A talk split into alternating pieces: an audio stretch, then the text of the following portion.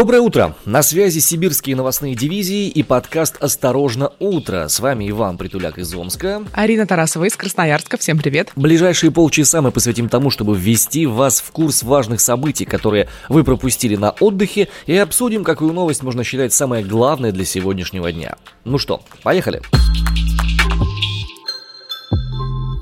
Крушение самолета в Татарстане, 16 погибших, шестеро пострадавших, причины падения выясняются. В Сочи попал в аварию автомобиль с Ксенией Собчак. Она получила сотрясение мозга, пассажирка из другой машины скончалась на месте. Новые ограничения в регионах из-за ковида. С сегодняшнего дня QR-коды вводятся в пяти регионах. К концу октября таких регионов может стать 15. Вчера утром пришла достаточно страшная трагическая новость. В Татарстане, в городе Менделинск, разбился самолет. А, на его борту были парашютисты, 22 человека, и из них выжило всего 6. Совершенно верно. Первую официальную версию случившегося представил президент Татарстана Рустам Миниханов, который экстренно прибыл на место трагедии. Он рассказывал буквально следующее. В 9.05 самолет взлетел. А, на высоте около 70 метров пилоты доложили, что у машины отказал левый двигатель, попросили разрешения на вынужденную посадку. Полет продлился, увы, весьма недолго долго. Пилоты старались уйти от населенных пунктов, уходили налево, шли на посадку, но высота не позволила. Самолет в итоге задел крылом автомашину «Газель», перевернулся и разломился на две части. Все те, кто был в э, передней и средней части самолета, увы, погибли, выжившие преимущественно в хвостовой части самолета находились. Самолет небольшой, действительно, Л-410. А, несколько версий этого самолета существует у нас в России. Есть сугубо пассажирский, есть медицинский, есть формат скорой помощи, есть формат именно парашютистский. Судя по кадрам, которые у нас есть, это все-таки был самолет пассажирский, который был немножко переоборудован под высадку парашютистов. Да, погибли 16 15 человек, включая обоих пилотов, те 6 человек, которые выжили, которых удалось спасти, они сейчас находятся в тяжелом состоянии и госпитализированы. А по информации Мензелинского аэроклуба, собственно, из-за которого и происходил вылет, этот самый парашютист, в котором мы принимали участие, пилоты упавшего самолета Александр Зыков и Михаил Беляев были опытнейшими пилотами, у каждого было по 10 тысяч, даже больше, чем 10 тысяч часов налета, и почему произошла такая странная ситуация, до сих пор непонятно, выясняется, следователи возбудили уголовное дело, по этому поводу. Есть интересная информация. Дочь одного из погибших пилотов Михаила Беляева, Настя Беляева, сказала на своей странице в соцсетях о том, что э, ее отец говорил о случаях отказа двигателей на этом самом самолете. Далее цитата из соцсетей. «Я сама прыгала с парашютом, отец предупредил меня, я тебя больше к самолету не подпущу». Как сообщили ТАСС в авиационных службах, причиной падения самолета могло стать превышение числа пассажиров, и также рассматриваются версии неисправности самолета и ошибки экипажа собственно, вот о чем ты и говоришь, что сам пилот мог э, об этом предупреждать свою ну, дочь. Ну, по поводу превышения численности пассажиров, тут, знаешь, вопрос очень двоякий, потому что в зависимости от того, какая это модель самолета, у него разная вместимость. То есть у, допустим, э, самолета, который полностью был бы переоборудован под э, парашютный спорт, там была еще отдельная полочка такая снаружи для того, чтобы там фотограф мог находиться, и вместимость его была больше. У пассажирского чуть поменьше вместимость, но зато место было для размещения грузов в борту и в носу самолета соответственно. Ты уже сказал, что возбуждено уголовное дело, его будет расследовать Центральный аппарат Следственного комитета России. И тоже важная информация, Центр подготовки космонавтов имени Гагарина приостановит сотрудничество с аэроклубом в Мензелинске на время расследования причин крушения. Аэродром аэроклуба, откуда взлетел упавший, самолет закрыт на время проведения следственных действий. Об этом сообщают люди, которые работают на месте э, трагедии. Вот. И еще нужно отметить то, что разбит разбившийся самолет не был зарегистрирован в госреестре. В свою очередь ДСАФ России заявили, что все полеты самолетов данной марки Л-410 приостановлены до окончания расследования причин крушения самолетов в Татарстане. Накануне в Сочи случилось смертельное ДТП. Одним из участников стал автомобиль Ксении Собчак. Водитель выехал на встречку и столкнулся лоб в лоб с другой машиной. В ней было три человека. Это был Volkswagen Polo. И одна из пассажирок скончалась на месте. Еще два человека, еще одна пассажирка и водитель госпитализированы. Я думаю, важно будет отметить, что автомобиль, в котором ехала Ксения Собчак, это был арендованный автомобиль, арендованный Майбах. Она в момент ДТП сидела на заднем сидении вместе со своим помощником и вела э, совещание в Zoom. И, собственно, собственно, некоторые кадры можно найти в сети было по этому поводу. Водитель Олег Цой, который вывернул на встречную полосу, уже дал показания, признал свою вину и сказал, подтвердил, что никто его не просил ехать быстрее, никто никуда не торопился, это было исключительно его решение. Информация в социальных сетях противоречивая. Некоторые моменты, как нам кажется, нужно прояснить. Первый момент, непосредственно из телеграм-канала «Кровавая барыня», который принадлежит Ксении Собчак, она пишет следующее. Сейчас разговаривала с мужем Оксаны Садовник, она жива, и, слава богу, сообщение про то, что она вторая погибшая, это ложь. Муж в бешенстве от сообщения об ее смерти и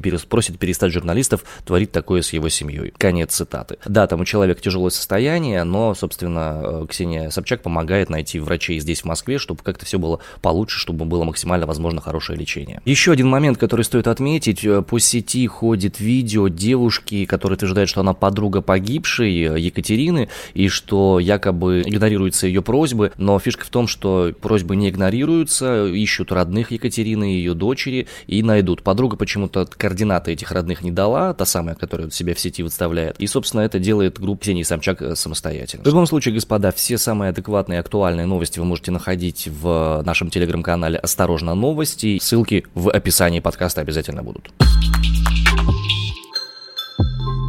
В регионах ожидается новая волна ковида и, соответственно, новые ограничения. В настоящий момент в пяти регионах Российской Федерации с сегодняшнего дня, с 11 октября, стартует э, введение QR-кодов для посещения мест массового проведения мероприятий. Еще плюс в пяти, потому что мы с тобой на прошлой неделе или на позапрошлой говорили о QR-кодах. Так вот, это плюсом к тем или это только те указы входят в силу? Нет, на самом деле это плюсом к тем, про которые мы с тобой вели речь ранее. А, как нам видится, поводом для этого стал очередной антирекорд рекорд по данным института Джона Хопкинса, который занимается мониторингом ситуации с ковидом по всему миру. На выходных был поставлен антирекорд в нашей стране по количеству смертей 984 смерти за один день, что вывело Россию на своеобразное первое место по количеству дневных смертей. Это, конечно, ужасно, а, но и наши локальные СМИ также отмечают, что, допустим, 8 октября был очередной антирекорд поставлен, 934 смерти зарегистрировано в России от ковида. Итак, ближе к делу. В каких регионах у нас будут введены QR-коды? Кабардино-Балкария, Татарстан, Сахалинская, Курская и Архангельская области. А там QR-коды будут обязательными при посещении некоторых общественных мест. В Воронежской области готовятся ввести QR-коды для пропуска в некоторые учреждения. В Кабардино-Балкарии, начиная с сегодняшнего дня, если вы собираетесь посетить организации образования, здравоохранения и соцзащиты, то можно это будет делать только при предъявлении QR-кода, документа о вакцинации или справки о перенесенном за последние полгода года заболеваний. А еще отрицательно Правильно я понимаю, что, ну вот в частности в Кабардино-Балкарии это не будет распространяться на э, рестораны, какие-то места общественные, досуговые и так далее? А пока нет. В других регионах несколько иначе обстоят дела. Допустим, систему QR-кодов вводят и в Татарстане. Без вакцинации и справки о коронавирусе перенесенном жители не могут посещать объекты общепита, как раз то, про что ты говорила, спортивные центры, бассейны, фитнес-центры, аквапарки, торговые центры и объекты розничной торговли с площадью торгового торгового зала больше 400 квадратных метров. Также нужно будет QR-коды предъявлять им и в театрах, кинотеатрах, цирках, концертных залах, на спортивных культурных мероприятиях. Соответствующие меры вводят и в Сахалинской а области. Вот Крымский полуостров, например, вышел на четвертое место в России по заболеваемости COVID-19. Снова у нас как будто, знаешь, э, вся Россия заполняется вирусом, какие-то новости, все больше и больше про ковид начинают появляться. Всего в регионе на Крымском полуострове переболели коронавирусом более 80 54 тысяч человек, более 2,5 тысяч пациентов скончались и вакцинировались 520 тысяч граждан. И ранее власти Крыма ужесточили коронавирусные ограничения, отправив на дистанционный режим работы половину сотрудников госучреждений и пожилых работников, а студентов на домашний режим обучения. Ну вот смотрю сейчас на карту числа заболевших COVID-19 в России, и, конечно, наибольшая концентрация – это западная часть, разумеется, Московская область, Санкт-Петербург, Ставропольский край, а, все Подмосковье, Орловская область, Брянская, а, Псковская область и другие. Что касается географического центра России, здесь все сильно лучше. Единственное, вот по югу э, нашей страны есть такие очаги возгорания снова эпидемии коронавируса. Новосибирская область, Томская, Кемеровская, Алтайский край, Республика Алтай, Хакасия, Красноярский край, Республика Тыва. Ну и чем э, дальше на восток, тем меньше этих очагов заболевания коронавирусом. С очевидностью полностью обязательную вакцинацию вводить не собираются, об этом неоднократно заявляли соответствующие чиновники Министерства здравоохранения. Те меры, на которые идут в других регионах, они могут вызывать вопросы. В частности, власти Свердловской области думают о введении чистых зон крупных торговых центрах, попасть в которые можно будет только при наличии QR-кода. Подобные же действия планируют предпринять и власти Калининградской области, и кое-кто называет это уже э, антиковид-фашизм своеобразный, дескать, что надо будет э, иметь с собой постоянно справки, постоянно сдавать все эти ПЦР-тесты, как же обычным людям ходить куда-то, чтобы можно было, не знаю, там, едой закупиться, например. Ну смотри, поставил вакцину, у нас сейчас у большинства жителей есть смартфоны, все-таки, ну, у тех, кто ходит там в досуговые какие-то общественные общественные заведения, э, в рестораны, кафе и так далее. И, например, легким взмахом руки, так сказать, легким нажатием на экран, ваш сертификат о вакцинации появляется у вас в Apple Wallet или в каком-то, что там есть на Google. Что там есть на этих ваших андроидах? Нормально там у нас все, что-то ну, тоже есть. В общем, на э, Android смартфонах тоже, я уверена, что есть приложения, в которые можно поместить сертификат о вакцинации, там какие-либо карты и так далее. Google Pay есть, тоже туда, скорее всего, можно поместить э, сертификат о вакцинации. Вот, и достал телефон, показал сертификат, пошел э, наслаждаться жизнью. Все-таки я склоняюсь к тому, что вакцинация – это вот тот этап, который должны пройти все, чтобы спокойно жить, путешествовать и наслаждаться действительностью. Нет, Ваня, я еще не поставила прививку. Ты, да, считала мой вопрос из глаз абсолютно. Переходим к следующему блоку. Здесь мы говорим о том, какие новости, события могут стать важными сегодня. В Москве Тверской суд проведет заседание по иску Алексея Навального к Генпрокуратуре и Роскомнадзору с требованием разблокировать его YouTube-канал и сайт навальный.ком. Получается, в сентябре этого года была новость о том, что Навальный подал в суд на Роскомнадзор и Генпрокуратуру. Все связано с тем, что ранее Роскомнадзор, ссылаясь на требования прокуратуры, заблокировал сайт проекта «Умное голосование», а до этого добивался блокировки приложения Навальный в App Store и Google Play. Причем Google Play э, и App Store заблокировали это приложение, а вот недавно, буквально, по-моему, кстати, на этих выходных, появилась новость о том, что в Google Play снова приложение Навальный стало доступно. На YouTube-канал специально я зашла и посмотрела, Навальный Live доступен, есть там э, свежие ролики, например, э, ролик Ивана Жданова и других последователей Навального. Что касается личного сайта Алексея Навального, navalny.com, он действительно заблокирован, у меня страница не прогружается, э, просто говорит, что Safari не удается открыть э, эту страницу. Да, не хватает трех букв каких-то маленьких простых. VPN. Ну, не знаю, может быть, другие какие-то три буквы, неважно. Наверное, но я просто не пользуюсь. Я единственный раз у меня был опыт использования VPN э, на Хайнане, когда у меня даже Инстаграм не грузился. Я приехала отдыхать. И вообще, наверное, это был знак. Как бы Арина убрала все, пошла пить ананасовый сок. Отдыхай, будь в моменте, в моменте будь, как это называется, у вас, у зумеров. Да, пресс-секретарь Навального Кира Ярмыш сказала BBC, что в иске оспаривается блокировка сайта как раз навальный.ком. И, собственно, сегодня, 11 октября, Тверской суд Москвы рассмотрит эту жалобу. Я уверена более чем, что удовлетворена она не будет. Сам факт наличия борьбы, он в любом случае говорит о том, что есть еще сила, есть еще желание каким-то моментом противостоять, и то, что это происходит в законном поле, это как раз очень сильно радует, потому что э, противостояние подобного рода возможно только в правовом порядке. Были ведь и такие, знаешь, волнения, можно сказать, среди последователей Навального после объявления лауреата Нобелевской премии мира. Мы, кстати, хотим всем нашим коллективам присоединиться к поздравлениям Дмитрия Муратова и всего коллектива «Новой газеты». Действительно такая заслуженная премия, мы считаем. Очень интересный момент связан как раз с тем, что изначально «Новая газета», она же была организована на деньги Михаила Горбачева, который непосредственно выиграл тогда Нобелевскую премию мира. И сейчас круг своеобразно замкнулся. Но это первый россиянин, россиянин, а не житель Советского Союза, который получил э, Нобелевскую премию мира. Так вот, что касается Навального, мы почему об этом начали говорить? Потому что э, многие его последователи, в частности, в Твиттере, нелестно высказывались о нынешнем лауреате Нобелевской премии мира и говорили о том, что, конечно, были кандидаты, которые больше заслуживали эту премию. Это очень некрасиво, безусловно. По поводу кандидатов, которые больше заслуживали, при всем уважении, там была Всемирная организация здравоохранения, еще среди кандидатов ее шансы оценивали как самую большую, самую высокую. Нобелевская премия мира вручается не только россиянам, да, а рассматриваются кандидаты со всего мира. Было более двух сотен самых разного рода претендентов организаций, которые сделали очень много не только для конкретно Российской Федерации, но и вообще для всего мира в целом. Поэтому то, что среди этих двух сотен выделили именно россиянина, выделили именно редактора, выделили именно редактора оппозиционного издания, скажем так, я думаю, что это очень важный сигнал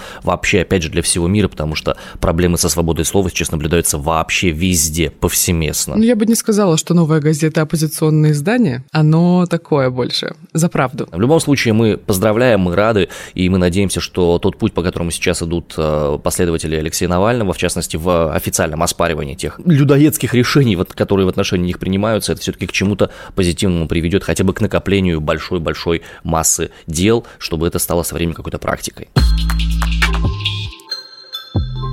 И в финале нашего выпуска по традиции новости, которые могут вызвать улыбку, э, могут вызвать саркастический смех, могут вызвать сардонический издевательский хохот.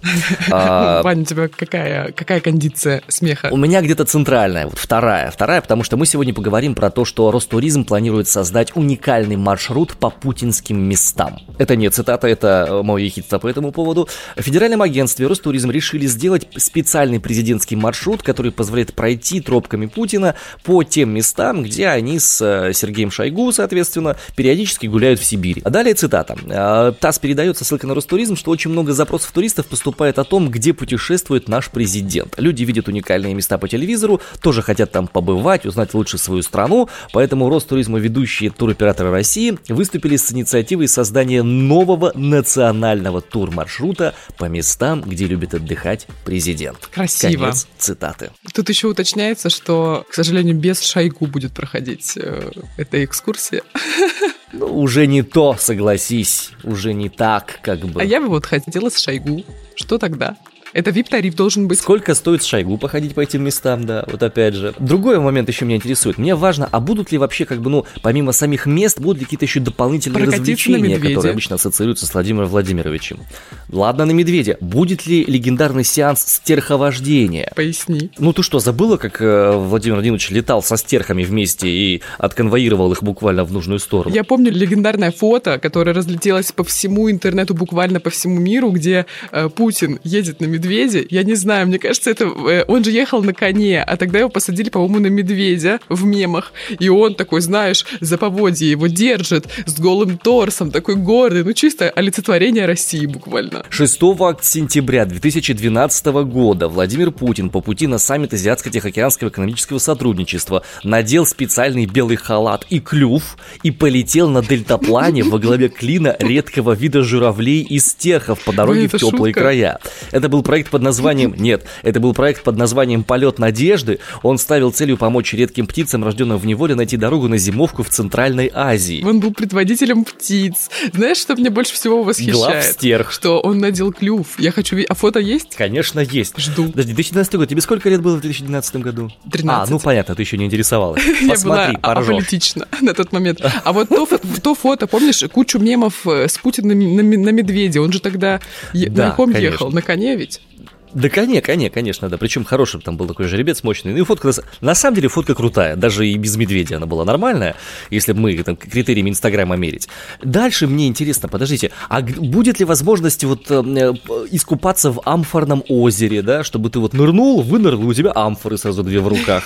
Ну и самое главное, будут ли детей для поцелуев в пузо расставлять по пути этого самого маршрута? Ну, обязаны. Вот в чем вопрос. Ну, ну вот Ростуризм говорит, что цель сделать так, чтобы человек знал о наличии маршрута, мог получить по нему исчерпывающую информацию, а начав по нему следовать, остался доволен всем от туалета до отличного гида, от комфортного автобуса и места размещения до системы навигации и точек показа. Все, Уверен, стерхов надо. Расставляем прям по точкам и дельтапланы повсюду. Идеально. Это будет лучший маршрут в России. Мы все-таки, у нас страна теперь за развитие внутреннего туризма. Но если сам Ростуризм хочет, чтобы туристы были довольны всем от туалета до отличного гида, других вариантов просто нет. Это будет бриллиантовый тур. Давай сделаем ставки, сколько он будет стоить. Бриллиантовый тур? Нет, я думаю, что это будет обязательный бесплатный тур для всех. Каждый должен...